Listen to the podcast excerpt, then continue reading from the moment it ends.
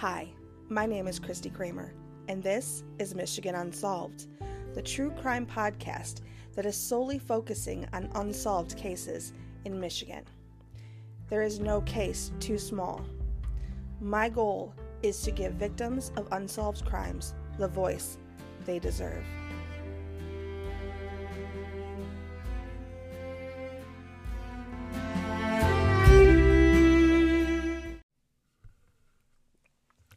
Hi, my friends. Welcome back. I am so glad to have you all back with me today. I cannot believe that this is going to be episode 20. I know that there's technically more than 20 shows per se because we've had some two-parters, but this is literally case 20 or episode 20 that we've had.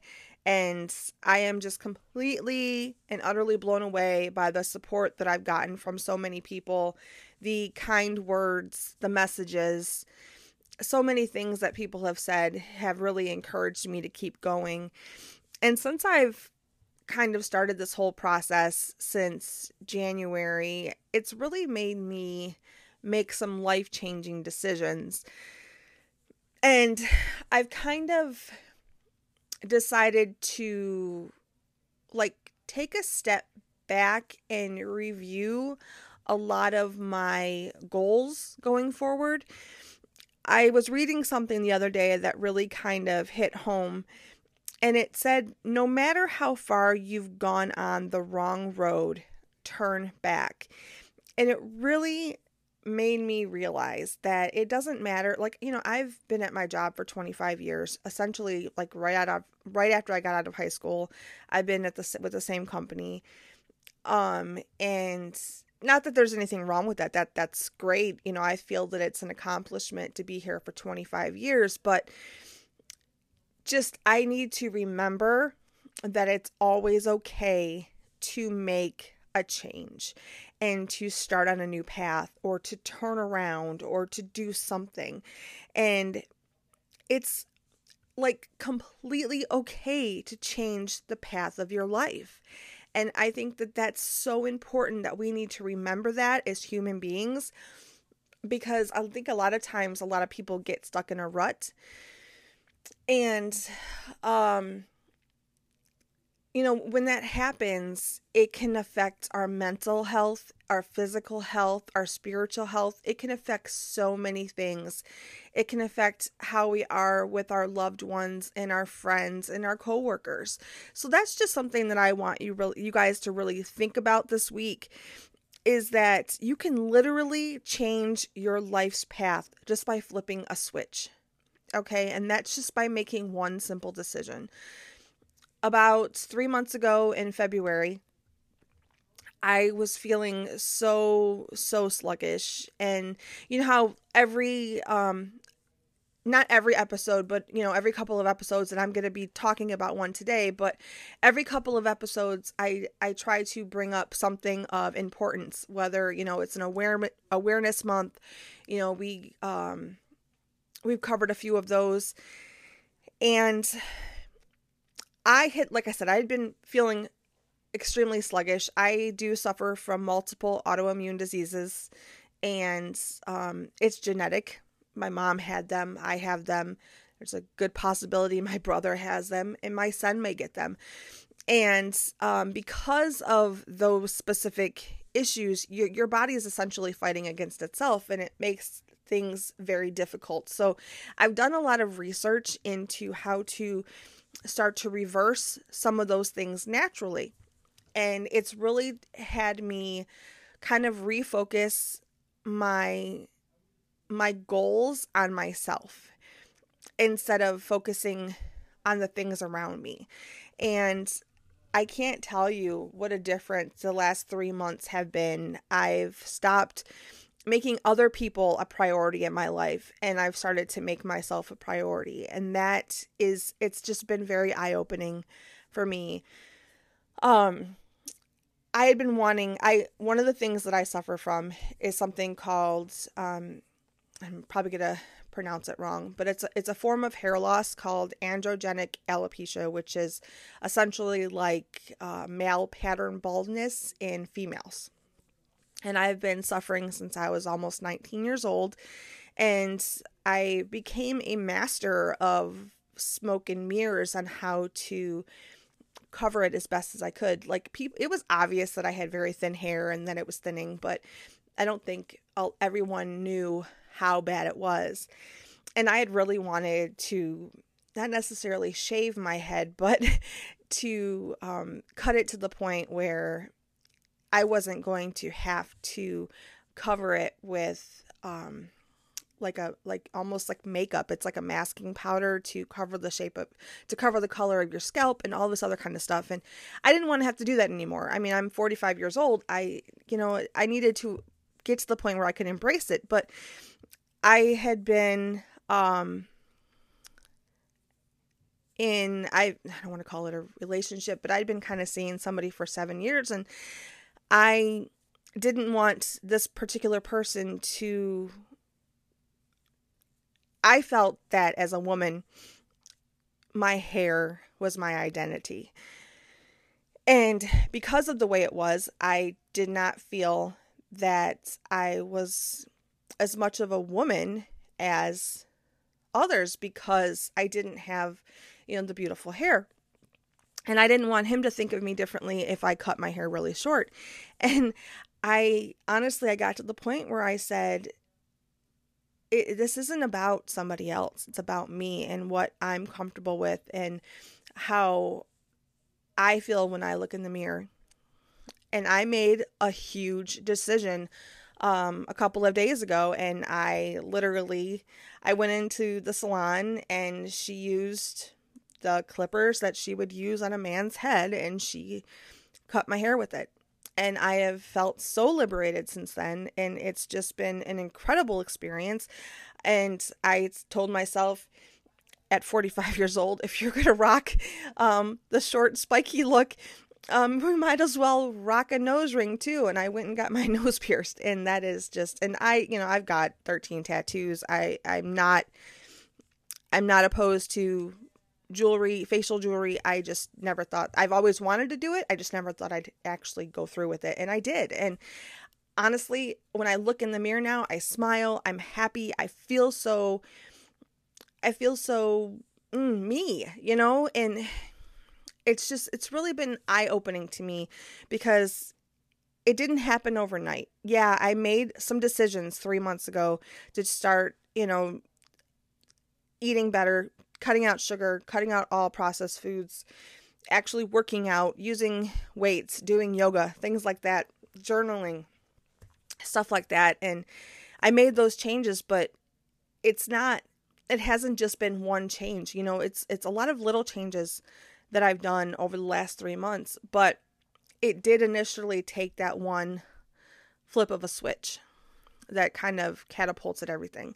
And I'm just really, I know I've been rambling for 7 minutes now, but I just wanted to say, please remember, it's totally okay to change the path of your life. If you are on a journey that does not make you happy, does not make you smile, and does not bring you joy, then please take a moment, take 5 if you need, reflect, regroup, and make that change, because nobody is going to make you happy but you, and that is so, so, so very important. And I consider, all of you are, I feel like you're all my family. I mean, seriously, like some of the things that you guys have been saying to me in the comments, in the messages, I mean, I seriously, like, legit love all of you guys, and I want you all to be happy. So let's just move forward and not backwards. So with that, let's go into our, I don't really want to call it the cause of the month, but May is, and this is a very special one for me. I'm not going to go into a whole lot of detail about it. I am going to encourage you to do the research because there's so much out there. And this is one of the diseases that I feel like we need a cure, probably because I watched it unfold very slowly and quickly at the same time. But the month of May is ALS Awareness Month. If you do not know what ALS is, it is also called Lou Gehrig's disease, and the actual name of it is amyotrophic lateral sclerosis. It's a progressive and fatal disease attacking the neurons that control voluntary movement. These neurons die over time. The result is the gradual loss of muscle movement, speech, swallowing, and eventually breathing. Unfortunately, people with ALS usually have a shortened lifespan and may die within a few years of diagnosis. The day that my dad was diagnosed, we were told he had 2 to 5 years. And he passed just after the 2-year mark. And I watched him from the time his symptoms began at least 8 months prior to diagnosis. It took quite a while for them to diagnose him, and the symptoms were very progressive. And then from the point of diagnosis, it just continuously got worse. And the last year of my father's life, I had not heard his voice because he had lost his ability to speak. And one of the hardest parts of this disease is the fact that, number one, there is no cure. There are some medications that can help prolong a person's life. There's 2 types. There's one type that begins in the limbs, and there's another type that begins in the lungs. And the one that begins in the lungs generally is a faster paced disease progression, and that is what my dad had. And he was 100% mentally with it until the moment his heart gave out. And I think that that's extremely important for people to understand, because in those last days, he made the conscious decision that he was not going to fight anymore and that he was going to peacefully pass on his own terms. But he actually was able to make that conscious decision because of the fact that he was 100% with it. ALS does not affect your brain function. Your memory is there. Your thought process is there. You are completely aware of everything around you. You cannot move. He could not walk. He could not speak. He could not move his arms. But he was very, very aware of everything that was going on around him. And I think that that is probably one of the most difficult parts, is knowing that in his last moments, like, he knew it was coming. And I don't even know how to really process that information. You know, it's been, October will be 4 years since he passed away, and still, after all this time, I do not know how to process the understanding that in those moments right before he took his last breaths, as I sat by his bedside, he was completely and utterly aware of what was going on around him. So we definitely need a cure. And I encourage all of you to Google it, please. Google ALS awareness. Michigan, the state of Michigan has two wonderful organizations. One of them is the ALS Association, and then there's the it's been so long, I'm sorry, the Michigan Association of ALS Research, I believe. I have to look that up again, and I will tell you in a hot second. But both of these put on a lot of events. ALS of Michigan is one of them, and then the ALS Association Michigan chapter is another big one. I'm sorry, I had those wrong. So it's the ALS Association Michigan chapter and ALS of Michigan, and both of those organizations do a lot for ALS patients. They provide in-home care. They help with my dad. From the moment you are diagnosed, you qualify for hospice care because it is a terminal illness. They helped us navigate getting all that set up. They can help with bringing in equipment needed.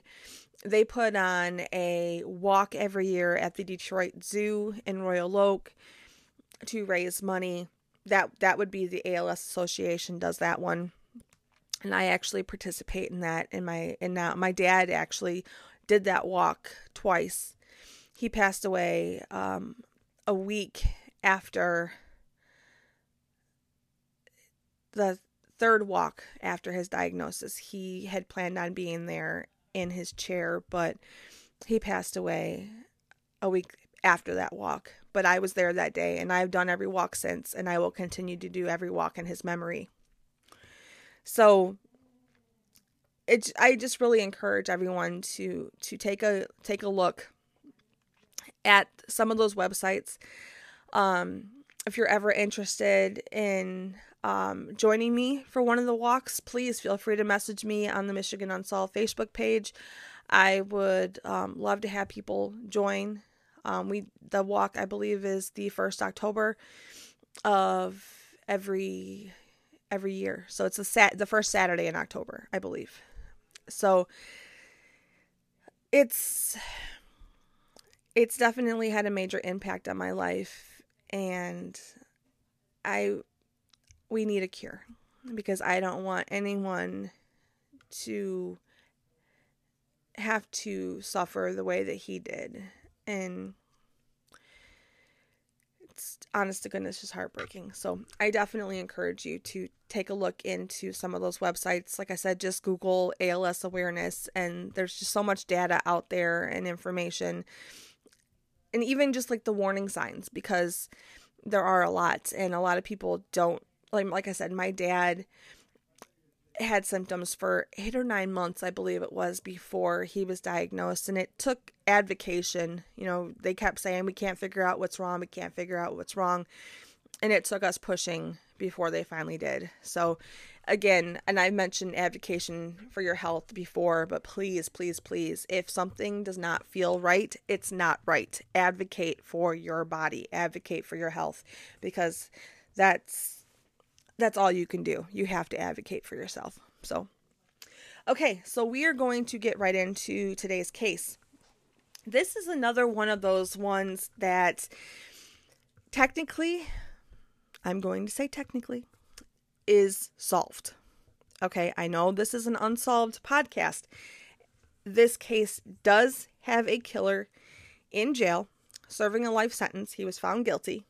However, it is yet another no-body case. Michigan is one of the few states that will prosecute no-body cases.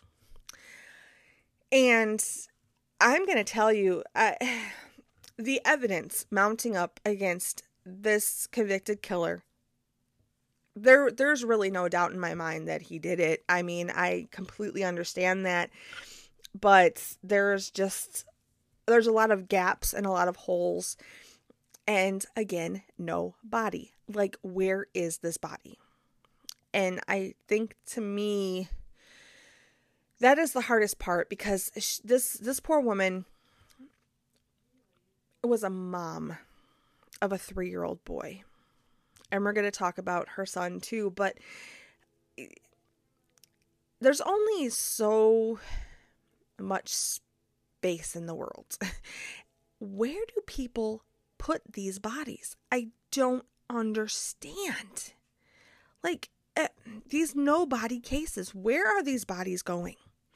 And I did, this case takes place in Norton Shores, Michigan, which is over on the West Coast. Yeah, West Coast, near like the Grand Rapids, Muskegon area. And I keep hearing, I know you'll remember from the baby Kate case, which I think was what, like episode 2 or 3, where her father said he essentially left her in the Manistee National Forest, which is this massive forest in mid-northern Michigan.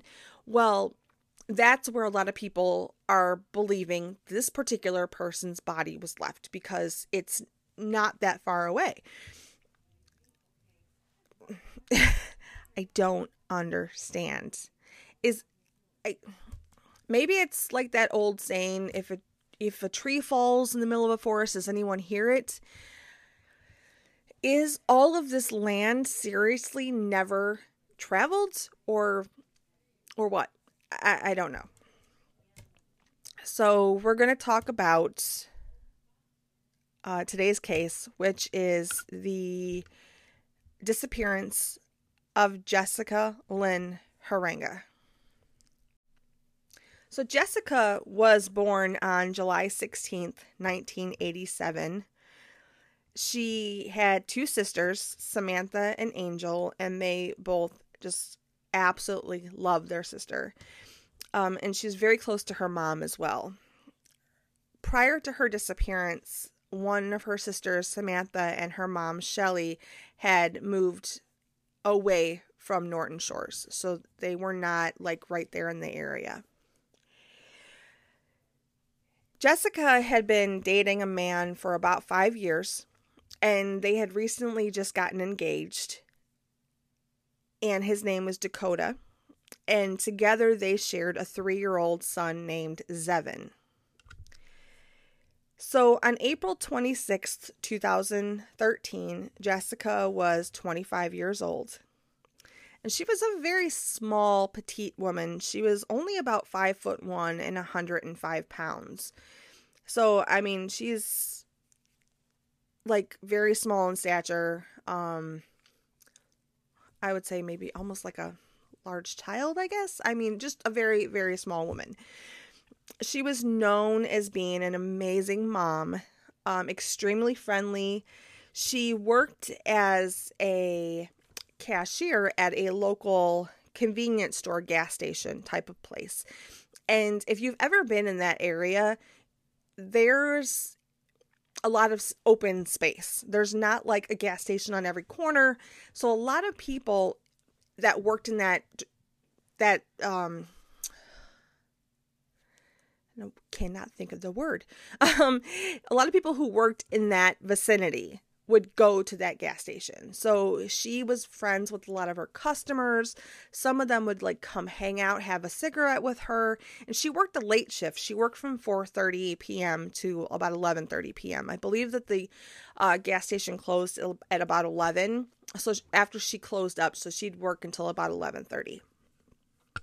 She was also really big into journaling. She kept journals and diaries, and she kept track of like all of her inner thoughts and feelings about life and her relationship with Dakota and her relationship with her family and friends and stuff like that. So Dakota had actually recently lost his job, and Jessica took on this later shift at the Exxon gas station from, like I said, from 4:30 to 11:30. It was about 2 miles from their home. So Dakota stayed home with Zevin, and Jessica would work this shift to basically, you know, to support the family. He took on the role. I don't want to say babysitter because it's his kid. He's not babysitting. He's providing, he's parenting his child. And Jessica went to work. They shared a car. They only had one car, and actually they had one cell phone, which her family and friends figured the purpose of the one cell phone was to save money, which I understand. As I said, she was very well loved by her customers, and in a way that was great, in other ways not so much, because she was so loved by her customers. A couple of them actually expressed romantic intentions. I do believe both that I read about were actually married men. Jessica, being very sweet and kind and caring, she turned them down gently, but I'm sure that made for some difficult interactions. Actually, I believe on the night of the 26th, one of them actually professed his love for her. But that was earlier in the evening, maybe around 9 p.m. or so. So this particular gas station sat on East Sternberg, which is just west of the entrance to US 31 in Norton Shores. So it's essentially right near the exit. So if you're going on a road trip and you're on the highway and you have to get gas, it's one of those gas stations that's going to be, it's almost like a travel center type of thing. You know, it's not tiny by any means. It's not a place that has one vending machine. You know, it is a bigger gas station. Even 10 years later, in 2023, there isn't a lot of business on that side of the highway. There are some buildings, but they're further apart. You can actually see, it's so opened on that stretch of road on East Sternberg that just about from any direction, you can pretty much see the entire back of the gas station building, which is extremely important. And we'll get to that in a second. So let's talk about Thursday, April 25th, 2013. Now, as I said, she was there later in the evening from 4:30 to 11:30. Now, in April, here we are, it's May 5th today. So we're literally coming up on we just passed the 10-year anniversary of this incident. And by, I would say 8:30, 9 o'clock maybe. I mean, it's getting, pretty dark outside. So even though she's working until 11:30, it's dark, still fairly early at this point of the year. So late that evening on Thursday, April 25th, one of Jessica's regular customers, who was a woman, actually kind of commented to Jessica. She expressed her concern about Jessica working in the gas station by herself. Now, Jessica's the only one working in the station. Just her. Okay, manning the cash register, handling all the business. So this customer brought it up, and she's like, I'm not really it's uncomfortable, you should really say something. And a male customer who was also in the store, kind of, I don't want to say listening in, but he heard the conversation, and he spoke up, and he told her that it's okay. She's got her customers looking out for her. Now, I actually watched this woman. I watched some of the court hearing, and this woman testified in court, and she said that when the man made the comment about it's okay, she's got her customers looking out for her, that Jessica shook her head and actually chilled. Now, think about if something, it kind of creeps you out, you get that spine tingling chill. That's kind of what she did. And she said that it made her feel uncomfortable as well. Jessica's response, as well as the man's response, made her uncomfortable. So after she completed her purchase, she went out to her car, and she actually sat in the parking lot and watched the man leave. And she did not leave until the man left, because that's how uncomfortable it made her. So that night, after she locked up the station, she went home to Dakota, her fiancé, and her son, Zevin. So then the next day, on Friday, April 26th, she goes off to start her shift. This is any ordinary shift that she's done many, many times. But unfortunately, Jessica would not come home from that shift. So there is a little bit of a timeline here that we're going to go through. It's just a couple of points, but they're extremely important.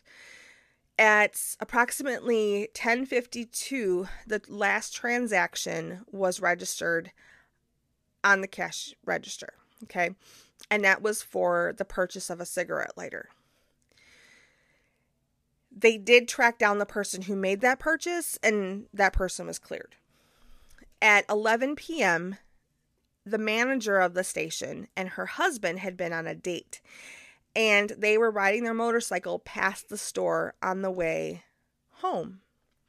And she noticed that, as I said, it's very open around there. So as they were driving down the road, they could actually see the backside of the store.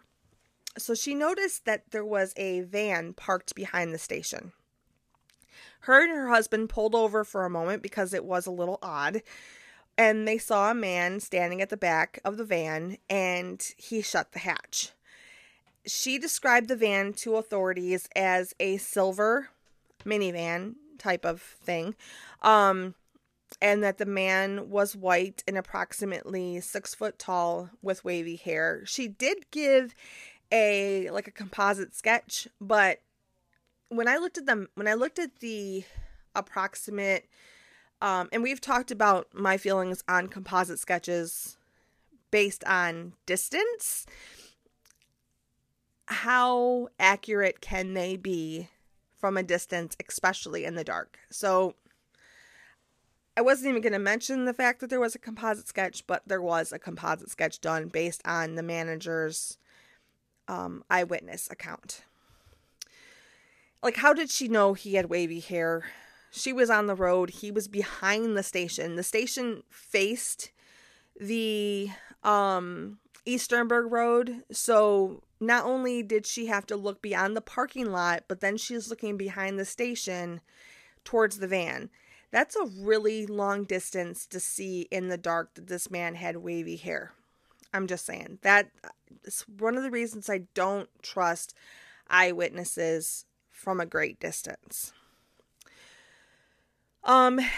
So that was at 11 p.m.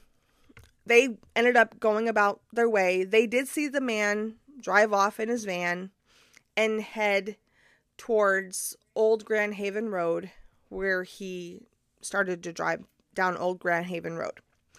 That was confirmed by security footage. There was no security footage from the gas station, and that is going to play a huge part in this case. The gas station had no security cameras whatsoever. Not outside, not inside, nothing. So the van was caught on three other businesses' security videos, so they were able to get more details on the van. At 11:07 p.m., a regular customer who actually had a routine with Jessica. He would stop by after work. So he must get out about 11 o'clock, and then he would pull up, and before he would even get out of his car, she would actually turn on the pump for him. So when he gets out of his car and the pump isn't on, he thought, oh, that's strange. So he goes into the gas station to have her turn the pump on, but she's not there. Now, this is like a regular occurrence for them, probably once a week, maybe, once every 2 weeks kind of thing. He goes into the store and notices that Jessica is not behind the counter. He does look at the cash register, because you can see the cash register from the counter, and it's actually opened. and her purse is sitting next to the cash register. So he starts to look around the station. He's looking around, you know, down the aisles, checks like the cooler area, calling her name, and no response. So he has a gut feeling something is wrong. And he actually calls 911 to make a report because something just felt off. And thank God he did. You can hear the 911 call. It's like all over like YouTube and stuff like that. He even starts off saying, I don't know if this is an emergency, but he just had a feeling. And his feeling, unfortunately, was right. So he calls 911, and about 11:20 to 11:25, the police arrive on scene and begin the investigation. When they see that Jessica's car, did I mention that? Her car is still in the parking lot. Her purse is near the car, the register. They basically knew something had happened. So they begin searching the station and the surrounding area, and that's when they find something. Outside the back door is a small dark red stain on the concrete, which they said could potentially be blood. They also find a piece of a gun accessory. Okay, they didn't identify what type of accessory at that time, but they did find a piece. Okay, and I will tell you what it was later, but at that time, it was a piece of an accessory to a gun. So they took a sample of the dark red stain and they sent it to the lab. Now, I will tell you, I have seen so many different articles and interviews and news reports calling this stain something different. One of them says, oh, it was a puddle of, you know, a puddle of blood. There was a couple of drops. There was this, there was that. I've seen the picture. It almost kind of looks like a smear of some type. It doesn't look like it had like soaked into the concrete. It was not huge. I would say it was probably no bigger than a hand, honestly. Perhaps maybe, let's say somebody was bleeding and they touched the wound and had blood on their hand and then maybe put their hand on the ground, which, now this is something that I thought about. I thought that maybe she was trying to leave a clue. So, and you'll understand why I'm saying this in a minute. Personally, I believe, let's say she was hit in the head, okay? Because you're not just, if you're bleeding, you're not just going to leave a small bit of blood on the ground, okay? That's just not logistically how things happen, you know? That's not how that works. So my thinking is that she got hit or injured in some way, shape, or form, probably not shot, just because of the fact that if she was shot, I'm going to assume there would be more blood. Okay, so I'm thinking that she was probably hit, perhaps in the head, and she grabbed her head, she put her hand on her head where she got hit, okay, and then probably tried to struggle to get away, and then as she's being taken out to the car, I firmly believe that she purposely put her hand, or I believe that Jessica is the one that transferred that blood onto the ground. This was not a puddle of blood. Okay, this was not, you know, somebody having a cut and the blood dripping. No, this was like more like a smear. So I believe that Jessica herself left a breadcrumb. And if that's true, thank God for her. Okay, so that's what I believe. I believe that she's the one that left that blood on the ground. Okay, so going forward, the police and investigators contacted the owner and the manager of the station. The owner chose not to come in. I don't know why, whatever. The manager, her name is Sue. She is the one that witnessed the van. So she's like, heck yeah, I'm coming up there. She goes straight up to the gas station. They then contact Dakota. Now remember, Dakota is at home with three-year-old Zevin, and they only have one car, which he does not have. So it takes him a little bit to get up. He had to get a ride, so it took him some time to get up there. Once Dakota arrived at the station and spoke to police, he provided the alibi that he had been home with their son at the time of their disappearance. And like I said, he only had the one car. I mean, I'm sure that he couldn't, validate that alibi because their son is 3 and he was probably sleeping, but everything, they let it go. So there's literally like nothing to go by. It's insane. But there were a lot of tips that came in.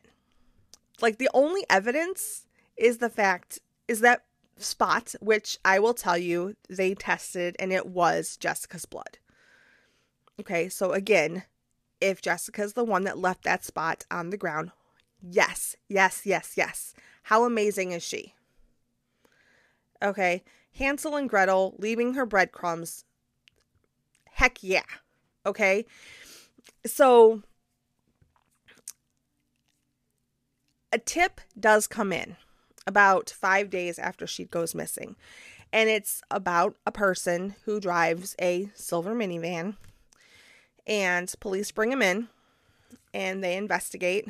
They question him and they search his minivan, which had been recently detailed and vacuumed to the point where the vacuum lines were still in the carpet.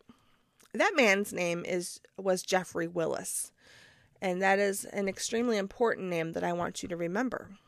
Now remember, this is 5 days, approximately 5 days. I've heard 3 days, I've heard 5 days. I did hear that it was tip number 257. Don't know how accurate that was, but I did hear that from the mouth of one of the investigators in an interview. So a man by the name of Jeffrey Willis was questioned, and his vehicle was searched just days after Jessica disappeared.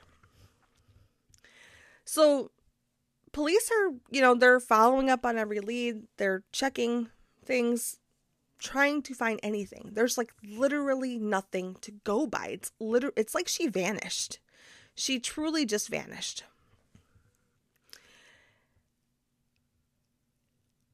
I will tell you, I am bothered by this. And the reason I am bothered by this is as we go on,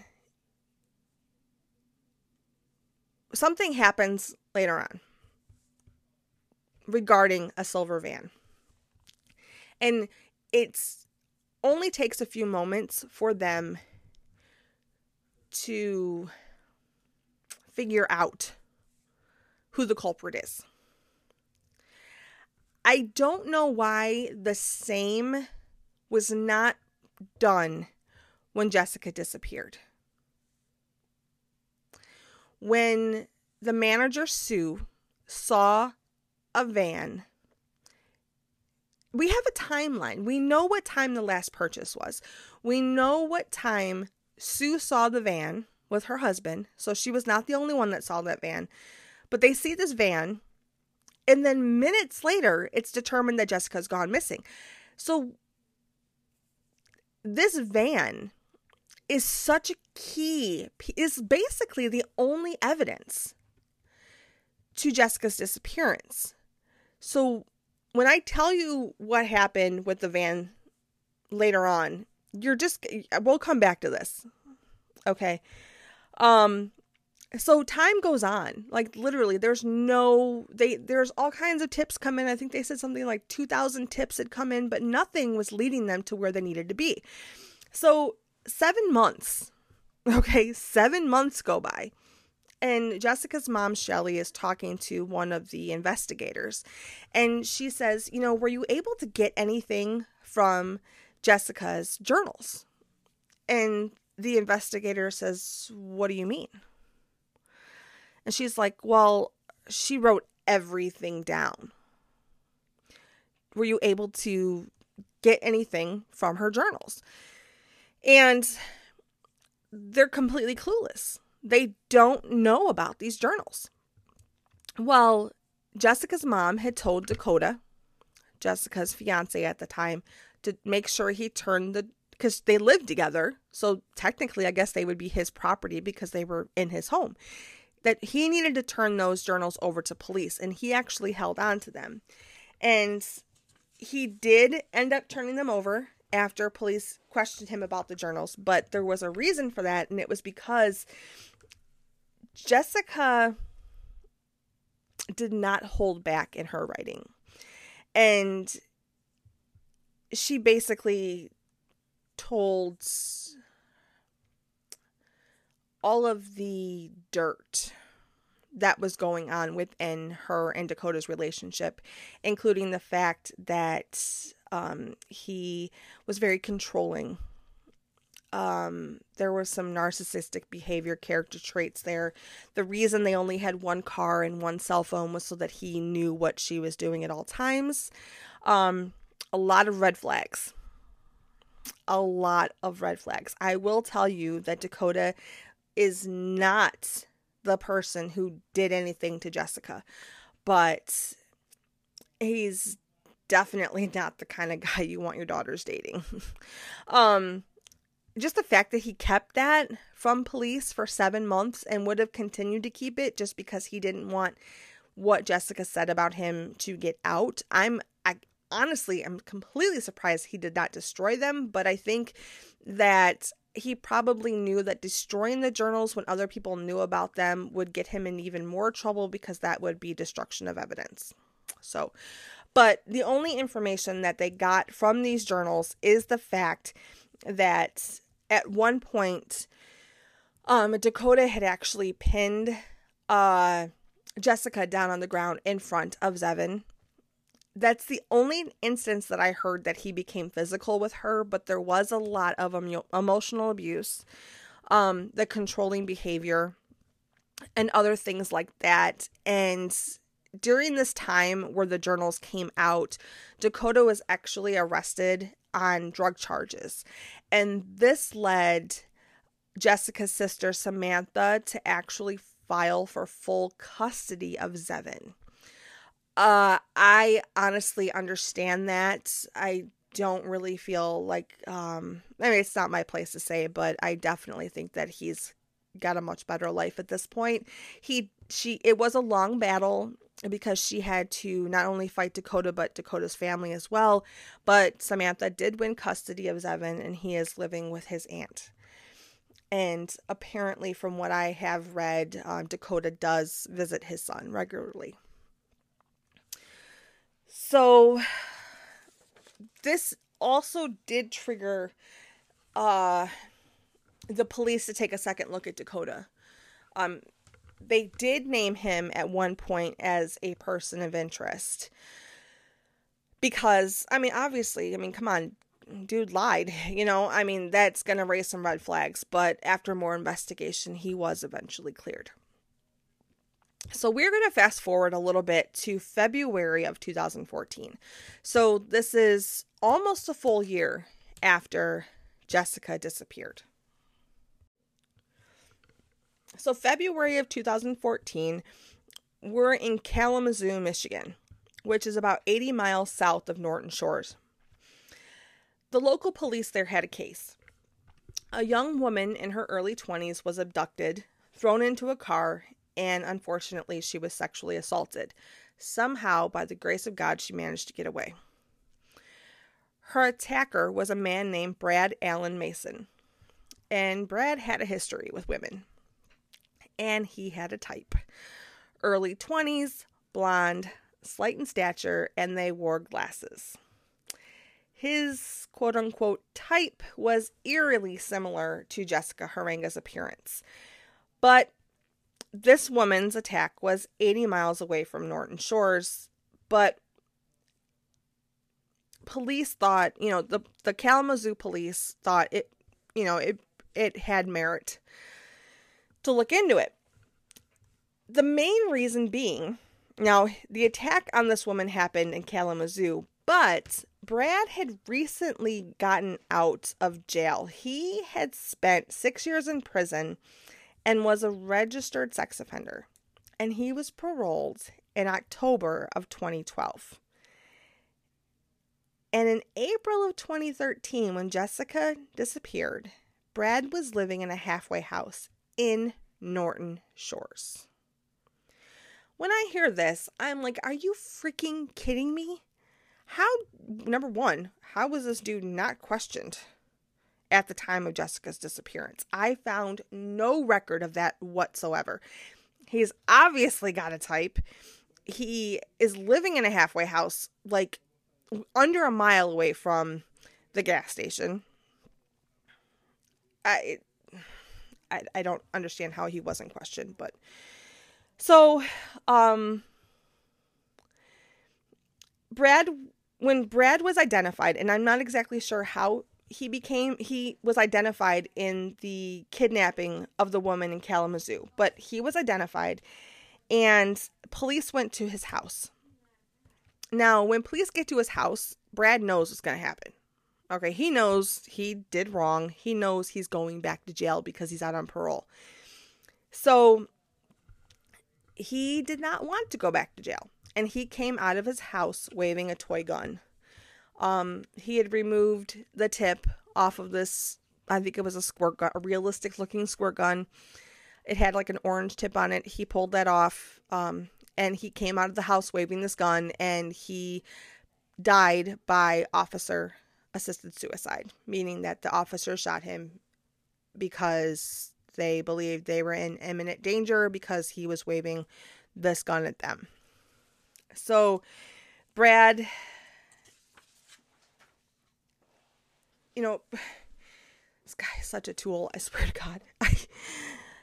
Own up to your, pardon my language, own up to your shit. Okay? Come on, people. This is just like, who makes people like this? You kidnap somebody, what do you expect to happen? I just don't, okay. Anyway, so Brad's dead. Okay. Does this mean that any hopes of finding Jessica died with him? Because at this point, I'm thinking he's our number one, right? Like, is he the only one that knows where Jessica is? And police just shot him. Rightfully so. You know, they were afraid for their lives. I get it. I don't fault the police at all. And the police and the people of Norton Shores and Muskegon County and all that, they're going to wonder the same thing for quite a while. Like, everybody's wondering, is Brad the person that kidnapped Jessica? And did he take the location of her body to his grave? Can you imagine how her family must have felt about that? Like, where is Jessica? And police and the community are going to wonder this for quite some time. Heck, let's be honest, they still wonder this. So Brad dies in, what did I say, February? Let me go back. February of 2014. We would not get another break in the case until April 2016. 3 years after Jessica goes missing. Okay? 3 years after she goes missing is the next break we get. Again, and you're going to understand why I'm so irritated by this whole van issue. Or honestly, the van bullshit. I don't understand. And you're going to hear me in a minute. So, the big break in the case comes in the early morning hours of Saturday, April 16th, 2016. almost 3 years to the day, 1 week shy.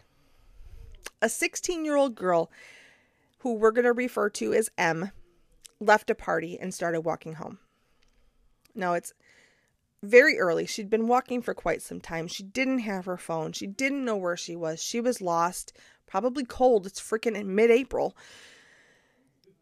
And a man pulls up next to her in a silver van. Yep, you heard me. Silver freaking van.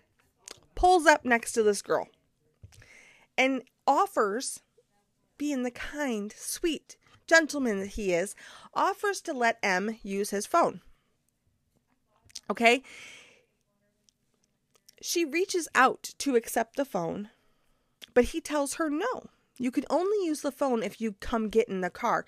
Now, you're probably going to sit here and think, what the freaking hell? She's not going to get into this car. Unfortunately, she does. But you also got to think about the fact that she's cold, she's lost, she's scared. She's probably weighing back and forth on what's the greater risk, walking along the side of the road in the dark alone, no cell phone, or getting into this stranger's car.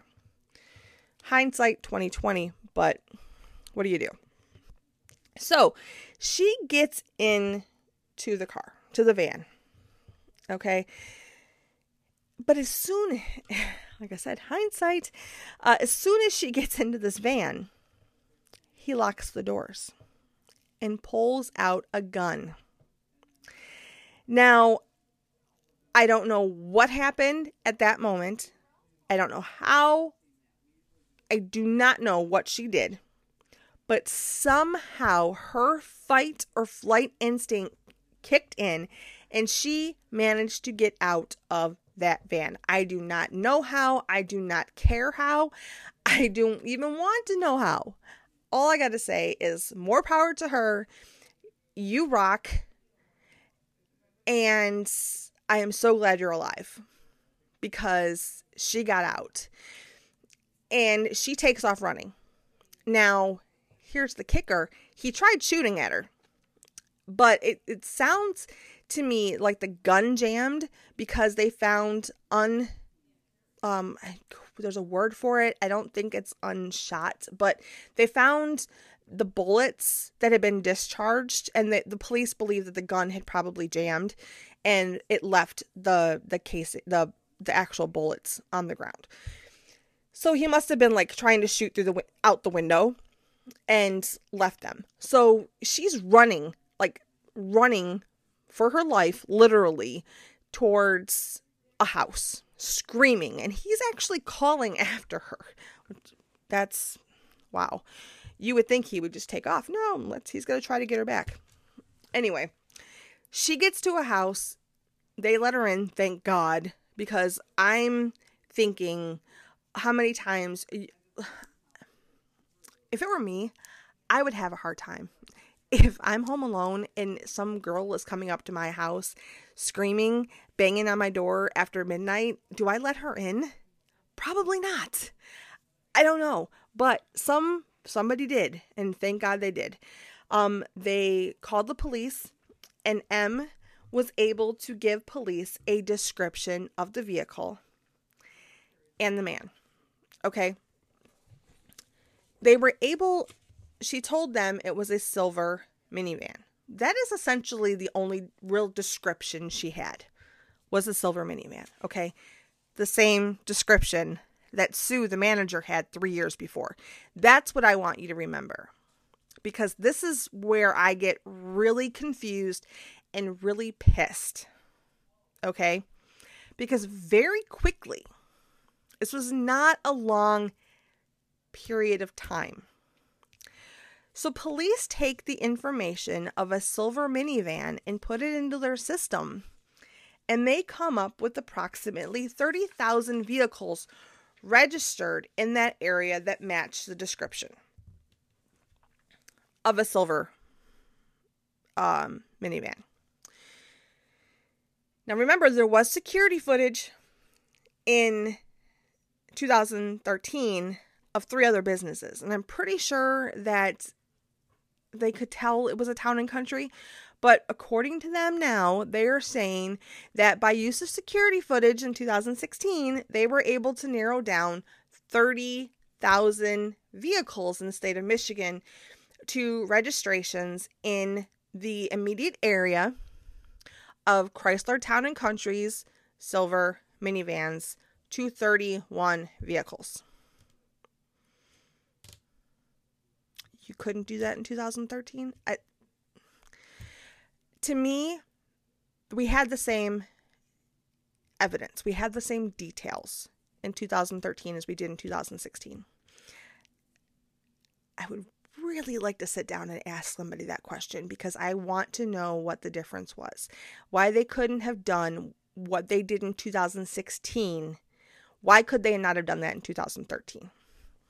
Okay, that is one of the things that I want to continue to do with this podcast, is question things that don't make sense. Because if nobody questions those things, we're not going to get better. We're not going to do better, because it just does not make sense to me. Okay, so they took this list now of 31 silver minivans and they pulled up a photo lineup in M, again, hero. I happen to know what her name is, and I very well may be reaching out to her just to thank her for being a freaking rock star. But M identified her kidnapper off of this photo lineup, and she did not hesitate. It was an immediate pickup of 46-year-old Jeffrey Willis. Do you remember that name? Do we remember that name? That would be the name of the man that was interviewed just days after Jessica disappeared. And his freshly detailed and vacuumed van was searched. Can you hear me tapping my nails on the table here? What the hell? This makes no sense to me. This case fell together like magic in 2016. But the same freaking evidence existed in 2013. And it no words, literally. I don't even know what to say. So they know that Jeffrey Willis is their guy for kidnapping M. So he leaves work, and police basically set up a traffic stop to obtain him.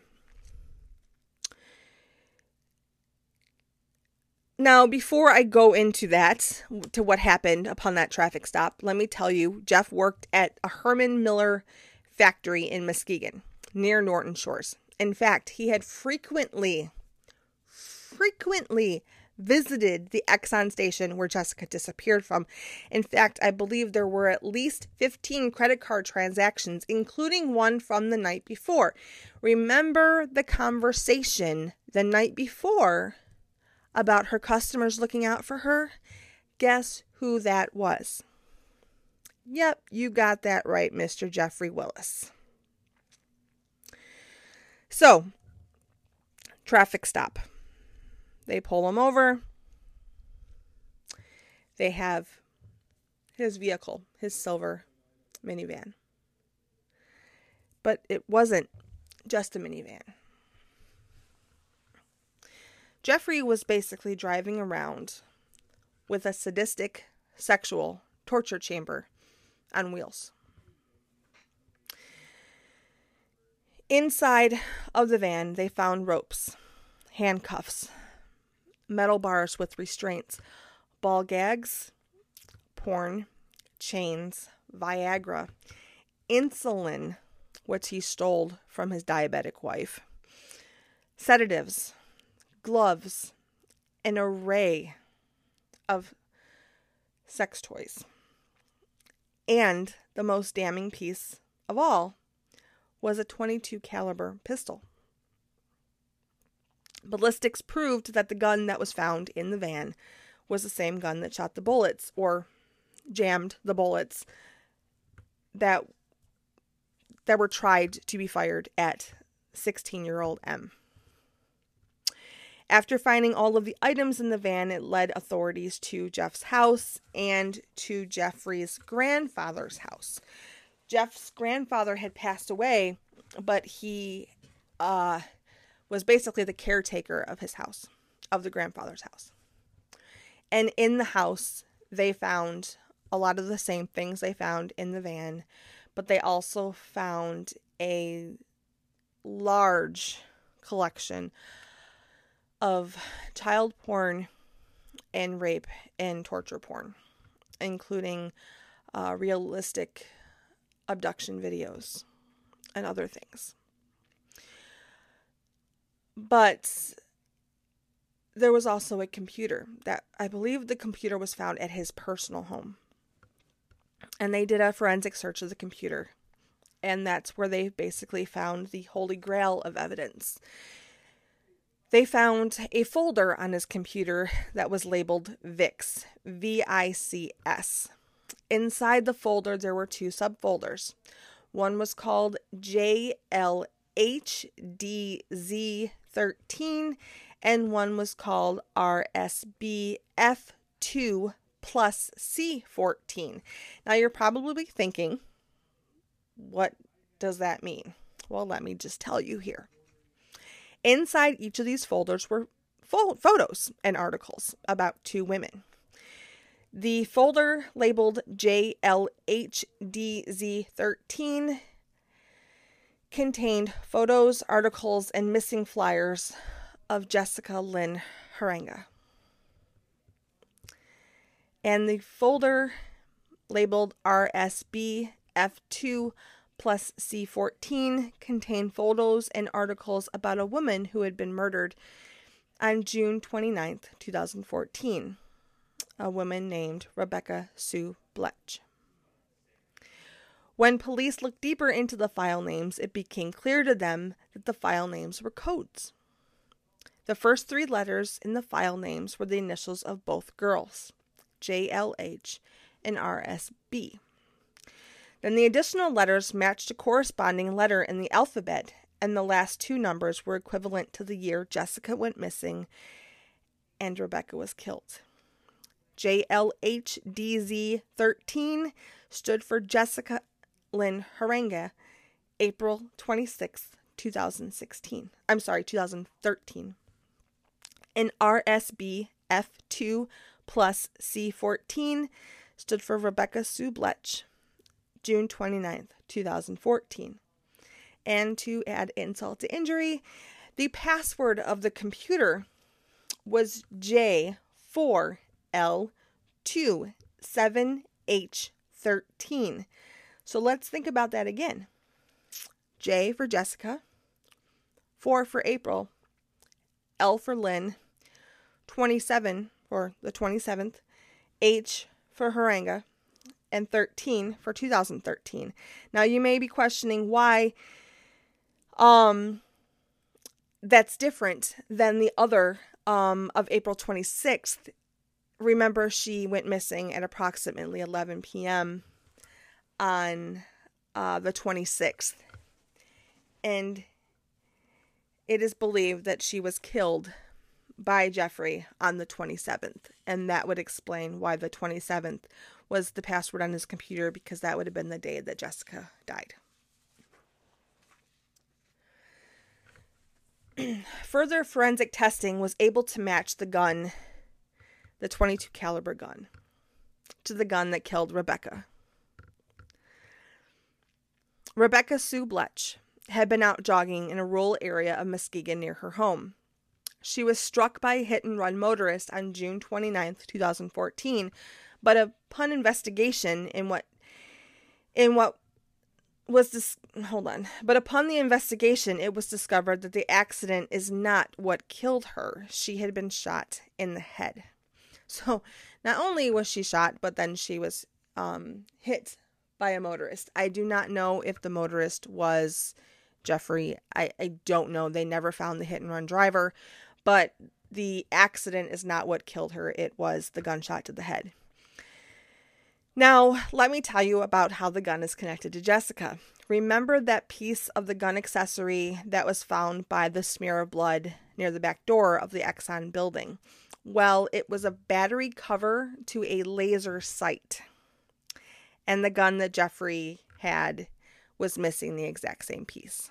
So even though there's no way to forensically match the gun to Jessica's disappearance, the fact that the piece missing from the .22 caliber pistol that Jeffrey had in his possession is the same piece that was found with Jessica's blood, you can realistically connect the two. So as they're investigating the case, Jeffrey's cousin, a man named Kevin Bloom, was brought in for questioning. And he was in there for quite some time. And he ended up telling police that that night on the 26th, actually it would have been early the morning of the 27th, Jeff had called him to come over to their grandfather's home. Now, they are cousins, but they are extremely close, pretty much like brothers. They were essentially raised like best friends, and they did a lot of things together. So Kevin, because, you know, when Jeff says jump, he says how high, goes right over to the grandfather's home, and when he goes into the basement of the home, at the bottom of the stairs, he tells police that he saw a woman with blonde hair, face down, naked, and her hands tied behind her back. He also told police that he believed that she was dead. He then told police that Jeff told him that this was gas station girl. He told police that he helped Jeffrey move her body into the van and bury her in a pre-dug grave off Sheridan Road near Laketon Road in Norton Shores. This is about, I believe, maybe 4 miles or so from the Exxon station, but don't quote me on that. I'm not positive. He even led police to the spot where he said that they buried her body, but there was no body there, and the cadaver dogs did not pick up anything. At that point, Kevin says, "Oh, I lied. I made it all up." So police do not believe he lied. Police do not believe he made it all up. He may have been wrong about the location, but there are just too many things that connect to believe that he made the whole thing up. Kevin ended up being charged with lying to police and being an accessory after the fact. He actually pled guilty to lying to the police, but he pled no contest to the charge of being an accessory after the fact. Notice he didn't plead innocent or not guilty. He pled no contest. He was sentenced to time served and 5 years probation. Now, if he had anything to do with this whatsoever. Now, he did spend quite a bit of time. By the time he was convicted of his charges or sentenced, I believe he had already spent over a year in prison, but not enough. If he had anything to do with the scumbag, and even so more, when I tell you what his job is in a minute, he needed to be in jail a lot longer. But yeah, his job. When he was arrested for these crimes, he was suspended without pay from his job. And you're never going to guess where. He was a sergeant at the West Shoreline Correctional Facility, a freaking state prison in Muskegon. This guy knows right from wrong. But like I said, you know, Jeff says jump. He says how high. So he's going to do whatever Jeff tells him to do, including burying a body. So there is mounting evidence against Jeff Willis. He is going to prison for so many things. Not only was he charged with killing Rebecca and Jessica, even without Jessica's body, but he was also charged with the attempted kidnapping of M. So it's like, without a doubt, he's going to jail. He was tried separately for both Jessica and Rebecca's murders. on November 2nd, 2017, Willis was found guilty of Rebecca's murder, and on May 16th, 2018, he was found guilty of Jessica's murder. Now, as I've said before, this is a no-body case. They are extremely difficult to prove, but the mounting evidence did pretty much prove that he had something to do with her going missing, at the very least, her being missing and not being able to contact her family. But the fact that there was no blood outside of the smear, how do you prove murder? I did read an article that said that her family actually does not believe she's dead. They believe that she's still out there. I would love to hold on to hope like that, but you know, it has been 10 years. On December 9th, 2013, a Michigan House of Representatives bill was announced, titled the Jessica Heeringa Act, or alternately Jessica's Law. The bill requires gas stations and convenience stores that are open between the hours of 11 p.m. and 5 a.m. to install and maintain a security camera system or have at least 2 employees on shift during these hours. The bill would establish a civil fine of not more than $200 for each violation. Businesses excluded from Jessica's Law include hotels, taverns, restaurants, pharmacies, grocery stores, supermarkets, or businesses that have more than 10,000 square feet of retail space. But unfortunately, as of today in 2023, the bill has not been passed by the Michigan legislature. This, to me, is utter BS. So many crimes are solved by security camera footage. So many. If a camera had been present at that gas station, we may not even be talking about this right now. But gas stations don't want to pay. You know, the owners don't want to pay, or they're afraid that it may hinder, you know, what, I don't even know. It's stupid. Put up a freaking camera or have 2 people working. Ignorance is what that is. Another law, a bill, was introduced and passed. This one actually passed, and this one is actually in relation to the Rebecca Bletch case, directly related to Jeffrey Willis and Rebecca Bletch. On March 9th, 2018, the Michigan House of Representatives passed a bill that will require convicted defendants to listen to a victim impact statement at sentencing. And the reason this bill was brought into play was because when Jeffrey was convicted of Rebecca's murder, he refused to listen to the victim impact statements that her families read. Yeah, they should have to listen. There's a reason for those impact statements, and they should definitely be forced to listen to them. And that is what Rebecca's Law does. It forces that fact. So again, here we are, just over 10 years exactly from the day that Jessica disappeared. They are no closer today to finding her. Jeffrey Willis still, after all this time, maintains his innocence. I actually listened, and I was not even going to write any of this down because it was so pointless. I'm listening to it, and this guy is such a tool. There was a news guy who talked to him on the phone and was asking him questions, and I felt so bad for the guy doing the interview because you could tell how, like, angry he was getting. But he's basically recanting, like, the direct evidence that they had against him, and he's got no explanation for it. He just kept saying, I didn't do it, or I'm not going to talk about that, or, you know, I'm just going to hang up on you, kind of thing. I mean, he still maintains his innocence but can give no explanation to how any of this stuff came into play. when asked about the hundreds of hours of pornographic material they found, he said it was just porn. Nothing bad.